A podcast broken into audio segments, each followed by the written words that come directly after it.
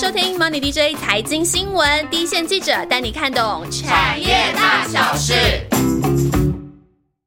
大家好，我是以中。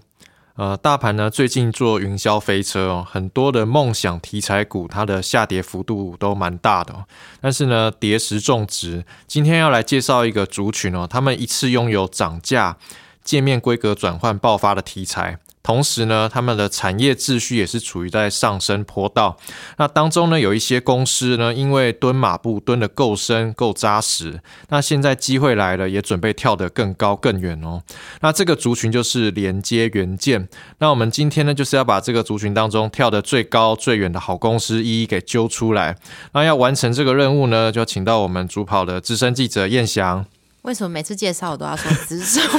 我那两个字已经有已经有把它就是美啊！我的天哪，是美化过的吗？Hello，大家好，我是燕翔。呃，燕翔就是先帮大家呃说明一下连接元件是什么呢？哎，刚跑这个产业，我也问过这个问题。哎，其实连接企业者讲的很直接啊，他就说呢，基本上呢，电子产品上面，你只要看到有一个公端，有一个母端，然后两个可以对接的，这个基本上都算是连接器的范畴。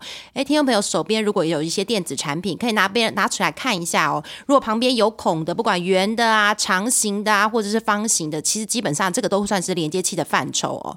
那有些其实是我们看不到，它是放在那个里面的，就像是印刷电路板当中的连接，有些也会用连。接接器它是放在板子里面的。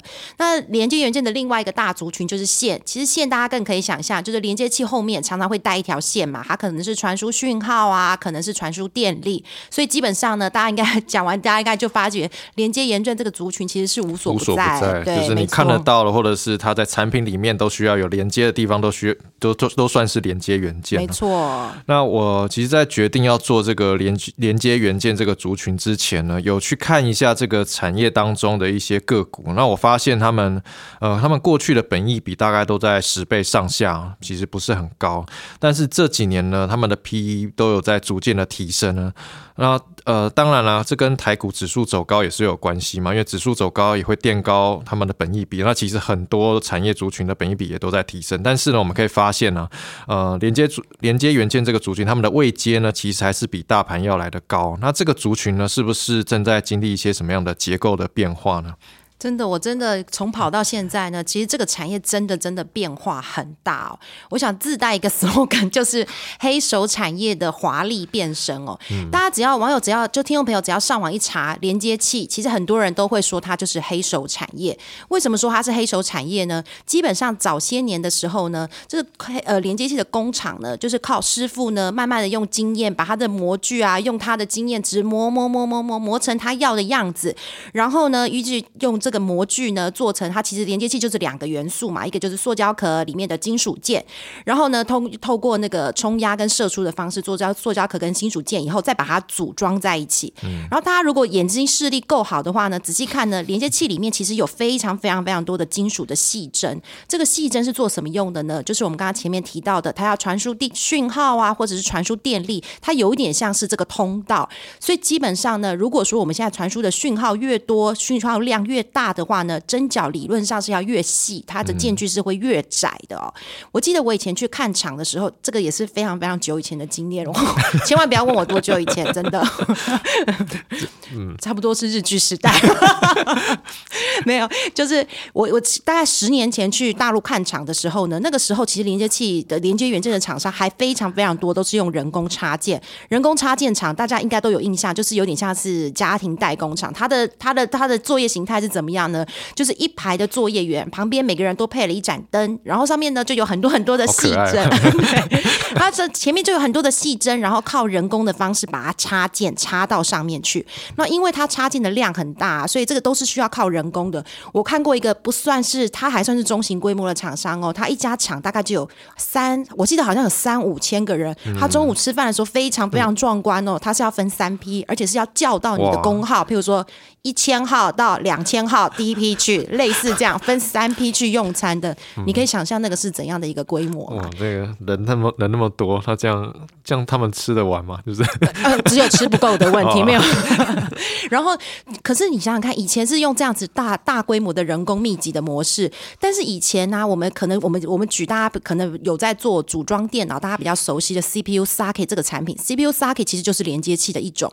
以前呢，可能十几年前的时候，它针脚可能六七百个，六七百个针脚，上面有插六七百个针，就已经算是非常非常细了。嗯可是现在呢，因为这个规格世呃世代在交替啊，在交新，它可能到一千甚至是两千、三千以上的规格，用在伺服器上面都是看都是有看过这样子的的规格设计的。可是你想想看，一个这么小，可能板子没有增加多少，要插这么多的脚，就算我这种视力二点零的，大概也是插不下去。哎、这真的很难想象啊，从那个几百根针到现在两三千根针哦，那其实嗯，大家可以应该有缝过衣服哦，一根针我们要把那个线穿过去就要搞好久了，然后对 对，所以现在电子产品的趋势其实就是东西越做越小，但是呢，它的功能却要越放越多，所以那个零组件也是越来越复杂，越来越小。那这个呢，不靠自动化好像真的不太行。对啊，而且这个还不是他们唯一的难度哦，还有一个是大家听到高频高速四个字，这个基本在连接器这几年很流行嘛。事实上，高频高速它其实很吃前面的验证分析的这个，就是说你基本上你的场内要有验证分析的能力，你要能够达到这样的速度啊，要达到这样的效率，你自己出厂的设出出厂的测试能力就很重要。那这些呢，基本上它前面的资本财的投入就还蛮多的，嗯没错。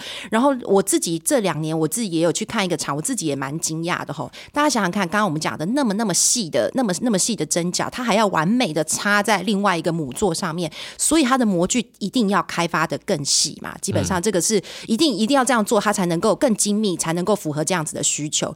所以我之前有去看过一个，就是应该就是去年的经验，我去看过一个厂呢，它的它自己是一个冲压件的厂商，但它自己厂内其实有一个五轴加工机。嗯，这那一集好像印象中也是以中跟银子做的这五轴加工机是要国防报备才可以买。就非常的那个，就是需要就非常精密的一个机器嘛。对，嗯那时候那个老板还私底下跟我讲一个小故事，我觉得也还蛮好笑。他说他们当时要买这个厂买这个机器的时候呢，原厂不愿意卖给他们，因为他们觉得一个冲压件厂需要用到这么精密的吗？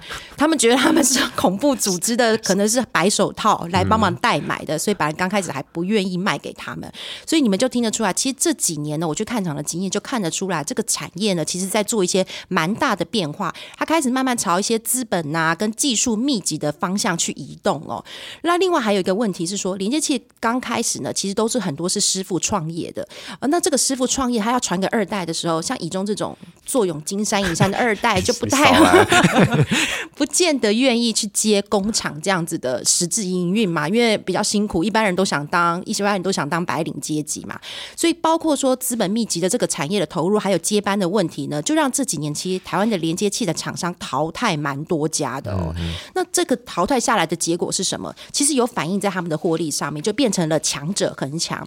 我记得不用太久以前哦，七八年前呢，连接器的股王呢，一年大概赚七八块，其实就已经算是非常非常好的成绩了。可是我们光今年来看哦，今年的获利王就是股号三五三三的嘉泽，今年可能赚到三个资本额，也就是三十三十块哦。跳升那么多，对，另外一个像建材厂的茂联 KY 啊、信邦啊，今年都有机会赚到一个资本额哦。那明年呢，可以赚一个资本额以上的这个连接元件的厂商又会更多。OK，刚听众应该有了解那个燕翔的意思，也就是说这个产业正在集中化。那他们的获利的成长呢，除了反映刚刚讲的那些市场的需求之外呢，那也反映了大者恒大，就是你具有自动化投入，然后同时拥有资源弄那些验证分析的厂商呢，你就会 gain 到更多的市占率。那既然呢这个产业秩序正在发生变化，那我们现在就来寻找这当中呢精英中的精英。那我们就因为这个个股的那个加速还蛮多，我们要怎么去做筛选呢、我挑出来的第一个族群呢，其实这个族群的形呃，它的那个特色，它是非常非常仰赖世代交替。也就是说，如果说譬如说我们讲的，它如果有一个新的平台上了啊，或者是说慢慢有一个呃，就是可能从呃第三世代、第二呃第二世代、第三世代跳到四五世代以后，这样子类似这样世代交替的这个这个这样子的厂商呢，有一类的厂商其实很非常受惠，非常仰赖世代交替带动它产品毛利率的提升的哦。那这样的厂商其实有几个特色，就是第一个呢，它必须要跟不管是上游的晶片厂或者是下游的客户，它的关系要非常非常的紧密。第二个呢，因为这样子的产品，它通常都量比较大，它自己呢，这个这样类似的厂商，它要非常能够掌握大量生产的这个规模经济的优势。那我举两家，呃，我举两家公司，一家公司就是刚刚我们有提到，今年要赚三个资本额的嘉泽，对，它本来就是 CPU socket 这样的产品最多。那其实呢，它刚开始它有点算是 Intel 的二级供应商。怎么说二级呢？就是说 Intel 呢会先让类似像 Tyco 啊、Moles 啊、红海这种一级的供应商，会先让他的产品通过了以后呢，可能过几个月之后，嘉泽的产品才会通过他的认证，就有点时间差。对，它有时间差的话，等于说下游的导入的时间就会有一些时间差嘛。可是，在新的，也就是明年，大家在猜说明年第二季以后会比较大量被大量渗透的这个 Intel 的新的平台 EcoStreet 这个平台之后呢，嘉泽已经取得了一级供应商的地位。哦。升级了，对，所以基本上呢，它就不会有这个时间差的问题嘛。所以大家在看它市占率的提升上面，就会有蛮明显的注意的。刚刚提到那个 EcoStream 是那个 Intel 伺服器新的平台，那嘉泽就是受惠这个平台的转换。那除了伺服器平台转换之外呢，还有什么其他的规格即将要转换呢？这个其实也是跟着 Eco Street 这个平台，大家觉得会比较大量渗透的。有另外一个是，就 DDR4 要转到 DDR5 这个这个趋势。嗯。另外一个公司，大家不知道熟不熟悉？听众朋友熟不熟悉？就是股票代号三二一七的优群哦。那它产品最多的其实就是在 DDR 的连接器。那基本上呢，DDR 五的连接器以后的频宽呢，其实是 DDR4 的两倍啊。虽然它的那个接角数没有增加很多，不过它单位的传输的那个频宽是比之前的 DDR4 多蛮多的。所以呢，这个趋势之下呢，它以后那个插脚的制程有被迫要做一些转换。现在就是用大家传统大家最熟悉的 Deep 制程，就有点算是插件，人工插件。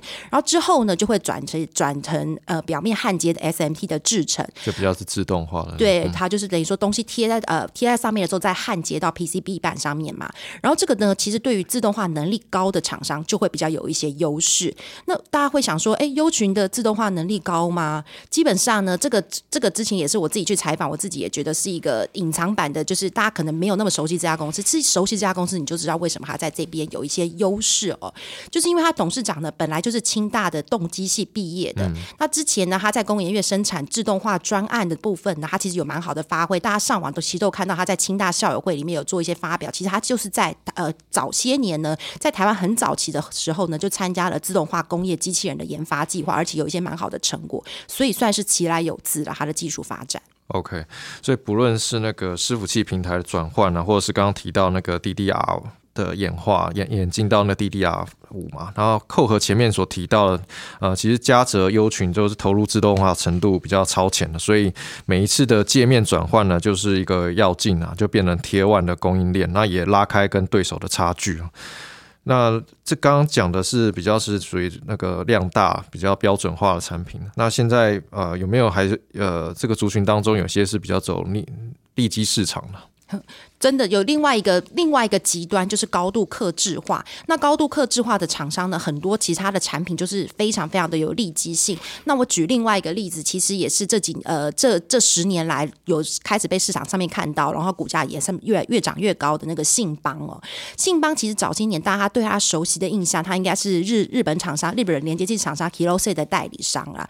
然后那时候那个他们的董事长王董事长，他想要转型的时候呢，他其实那个时候呢，其实还没有马上。性的危机，可是他那时候他就觉得说做代理下去一直都是帮人家打工嘛，所以他那时候二零零三年的时候他就砍掉了一些还其实还非常非常赚钱的生意，包括一些笔电啊或什么的代手机代理，他其实就淡出了这个部分的。这需要蛮勇敢的，对，还赚钱。对，而且那当当然马上转型不会说马上就开始赚钱了嘛，其实他刚开始的时候蛮辛苦，大家回头去调就知道，二零零八、二零零九金融海啸的时候，他股价跌到七块多，就是鸡变成鸡蛋水饺股嘛。可是他那时候其实内部当然很多的讨论。论也会说啊，这样转型会不会呃太快啦？是不是还没有办法青黄不接？不过他当时是蛮坚持要这样做，就是做他自己线材的生意嘛。然后现在很多人知道他是亚马逊的，就亚马逊的那个线材供应商。可大家会说，哎，他为什么会是亚马逊的零件供应商？为什么会找到他？那这边有一个小故事可以跟大家分享哦。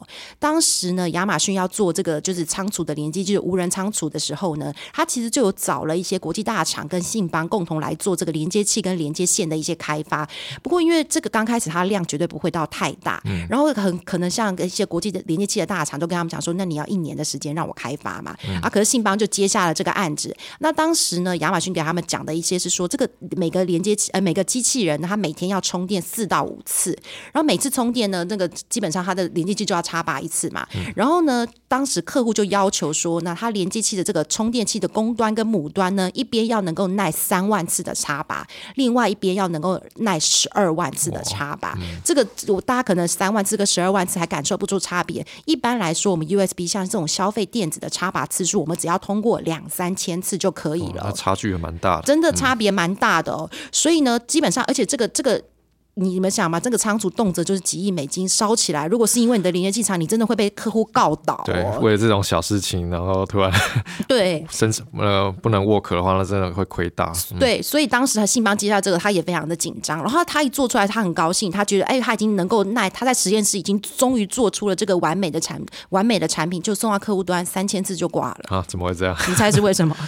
因为我们自己在呃在那个实验室的时候，我们的那个测试，我们我们插拔的时候都是用标准角度进去的。可机器人会像那么听话吗？标准角度才插，没有，它一定是能插得进去，它就插。不够 AI。对，就像我们平常在拉我们在拉我们的手机连接器的时候，反正能够拔出来，能够插进去就插了嘛。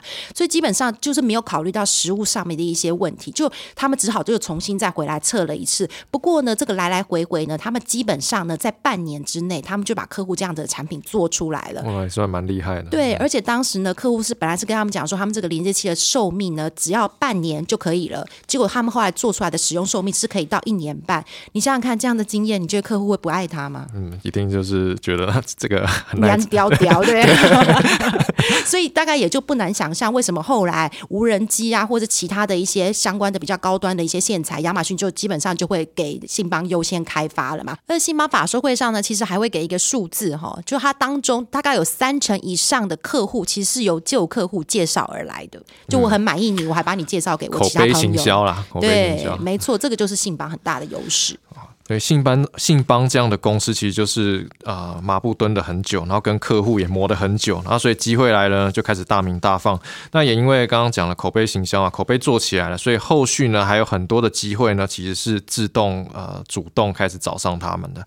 那接下来呢，我们可以呃，我们现在可以观察到，就是连接元件这个族群，好像有一些公司会透过并购的方式来壮大自己。那这算是优势吗？因为我们其实。呃，现在可以听到一些并购案都会有一些正满正反面的意涵呢。那当然，并购会就是因为直接并进来嘛，会让营收规模直接的要升嘛，直接灌进来。但是也可以看到很多失败的并购案例了。那有些并购案其实你会最后会发现它一加一还小于二。这几年连接元件厂商真的蛮爱并购，我觉得好像在呃十年前我比较少看到，因为比较呃。可能比较台系背景、比较是 local 型的厂商，其实不太那么擅长并购。那我这边要举两家公司，一家就是茂联 KY，另外一家就是宏志。这几年其实并购的动作都蛮大。那他为什么会想并购？不然就是并客户、并通路嘛，不然就是并产能啊、并产品线。那茂联 KY 呢？这家这个公司以前如果有一直收听我们的听众朋友，应该在冷门股那一集有印象中有提过。嗯，那它其实它的总部是在美国戏股。那因为美国戏股的背景，那它所以对于新创公司的接受度啊，或是能够接触的范畴就会比较大，那他也是因为这样的。这样子的关系，所以他一开始就参加了特斯拉在电动车的研发嘛，所以有建立一些的革命情感。那他的并购呢，从二零一七年就开始，他并购了德国的，也是一家是线材的老厂商里欧尼的家电事业群。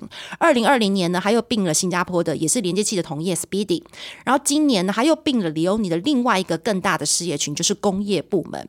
那前前面两次呢，并购当然也有造成他营收的一些增加，可是其实讨论度没有到很大。那大家因为大家。就是就是你知道你刚刚讲的，因为台湾厂商并国外的厂商，其实正反两极都有，所以大家其实都还在观望，说到底划不划算。不过这次并购呢，其实大家给的掌声就比较多了。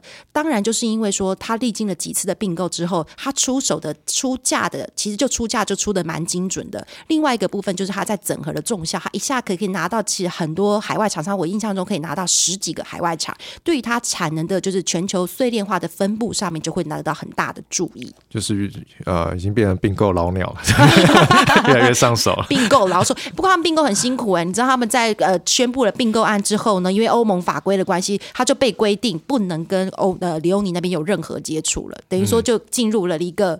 鸭瞎子摸象不是啊，就是 另外一个另外一个境界了啦。对，那另外一家我要提的，刚刚提到的就是三六零五的宏志哦，这家厂商呢，其实它一刚开始挂牌的时候，它是做笔电的连接器的。那笔电的厂商这几年其实都希望把它的呃供应商弄得比较简单一点，这个一中应该非常清楚嘛，他不想管理那么多厂商，所以他就希望线跟连接呃连接器跟连接线能够一站够足。所以呢，基本上他在客户这样子的要求之下呢，他就先并了一家已经在本来那时候已经在新贵挂牌台湾线材的老厂维汉，后来又陆续并并购了一些欧洲的通路商啊，还有冲压件的厂商。那今年又并下了一家美商创世纪哦，听起来并购的路好像一路都走得很顺，对不对？嗯应该 我我我只能说，我只能说，宏志之家是一家非常勇敢的公司。嗯怎么说呢？其实它第一个并购案为汉。不很不是很顺，因为一刚开始并购的时候呢，他就想说并一个线材厂没有什么嘛，就没有想到并进来之后，呃，维汉是一家真的是比较本土思维的公司，然后它当中有很多的呃很多的主管呢，其实也是就是一路都在维汉长大，可能有二三十年的年资，二三十的年资，你要叫他改变他的作业方式，很难。真的很难。所以一刚开始的时候，他们企业文化极度的不合，嗯。就到最后呢，他调整了几年，他每年都跟我们说这家公司要开始赚钱，都没有、哎，都没有调整起来，都没有调整起来。到最后，他们真的是出了重手，几乎是把维汉所有的主管全部换过一那轮。就是大换血啊，就是等于是几乎是另外一家公司。对他们就等于说管理阶层全部都换了，他们只保留他们的厂跟客户的能力上面，然后全部是由宏志的人去去接手管理，他们才慢慢把这个比较慢慢能够符合他们的的轨道上面。那可是不过这个并购案看起来慢慢已经调整上了轨迹，不过也因为他这样的并购案，当时维汉除了客户群很好，就是工业的大客户大厂之外，他当时也有菲律宾的厂区。嗯那这个厂区一并了之后呢，让宏志一下子除了中国的产能之外，它在东南亚跟台湾的产能变成在连接器当中是变成是很大的。而这个在中美贸易战之后，大家都在开始找就不是大陆的产能，非非中国产能。就对。然后，所以刚刚开始，他就他很多的客户就开始主动去找他，看东南亚有没有一些机会。然后也其实也变相的促促成了今年这个美商创世纪的这个并购案啊。因为这个美商创世纪的公司呢，它其实就是不太想，它是在美国的通路跟客户研发能力上面很强，不过它有一点点不想要直接对到亚洲的工厂，因为美国人不见得那么擅长管工厂。对他索性呢，他就卖给了宏志，让宏志去做这个东当中整合的一些角色。不过呢，这次的并购，因为其实美商创世纪本身呢就是一个非常赚钱的公司，而且呢，它因为在美国当地，所以它其实在包括网通啊或些伺服器新的规格上面，它其实参与的程度会比一般的台湾连接器厂商来高。所以这次并购之后呢，大家可以看到股价呢其实就给非常非常正面的掌声，其实有一点点转股的味道啦。OK，所以呃，那个茂联 KY 比较算是比较洋派的作风了，所以并购也算是越来越上手。那刚刚提到的宏志呢，有经过一段等于是并购的学习曲线啦，然后其实就是有缴过学费。那最近的并购案呢，也让市场期待它的重效会开始慢慢的发酵。那其实燕翔呢，这次从那个界面的规格转换之下，像是嘉泽优群，就是掌握到资本密集及技术密集的趋势的代表厂商。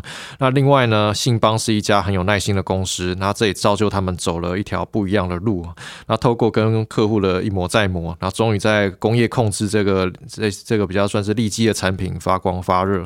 那亚马逊也都点头买单了。那最后是呃，透过并购茁壮的茂联 KY 宏志，那他们的并购效益呢，也是非常值得留意的哦。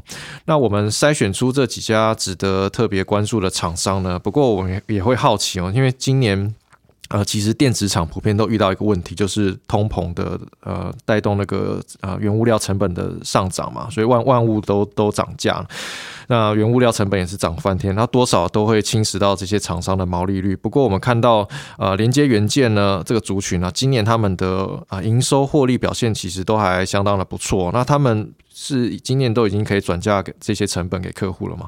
我真的必须听他们说，真的没有，他们有点被 两边夹杀，因为铜价是他们从来没有看过涨这么快，连线材厂都转嫁不出去。而另外一个更辛苦的地方是呢，PVC 这个东西它其实没有什么可以避险的工具，就塑料了。对，所以基本上塑料，对，铜跟塑料就是连接器的最主要的两个原料嘛，所以基本上它既没有办法避险，下游客户会让它涨嘛？不可能，它面对到的是像笔电这种大客户嘛，都基本上也不会让它涨。所以基本上你大家回头去看它的财报，前三季的毛利率基本上都是比去年同期表现要差的。它只能靠说哦，营收规模不错，然后自己的费用控管，让自己的盈利率维持在一定的水准。不过这样的情况呢，现在看起来原物料的涨势虽然说也没有太明显的回头，不过有点趋，有点有有有点就是呃，可能 keep 在这里了嘛。然后再加上说明年第二季之后，我们刚刚提到有很多新产品、新界面要开始转换。那在新界面的时候呢，其实呃，连接器厂就比较可以用比较合理的方法去跟客户去重新报价。不过我这边还是要强调啦，看起来有些价格不见得能够回到疫情前的水准，所以高成本是这些连接元件厂商以后都要面临的问题。所以我们大家还要找的族群上面，还是要找说有世代交替啊，有新产品啊，或者说我们刚刚前面提到产品比较有利基的一些厂商。其实这些厂商呢，回头去看，其实都是跟我们上面提过的一些技术优势有一些关系啦。OK OK，所以这个族群今今年获利已经算是不错，那其实只是反映了需求求提升而已啦。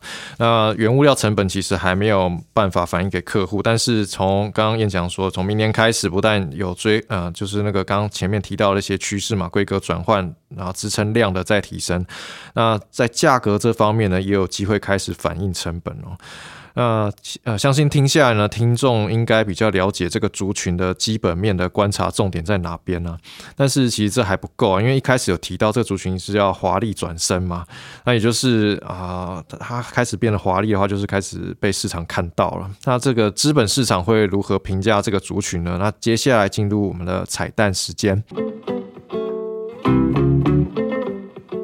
好的。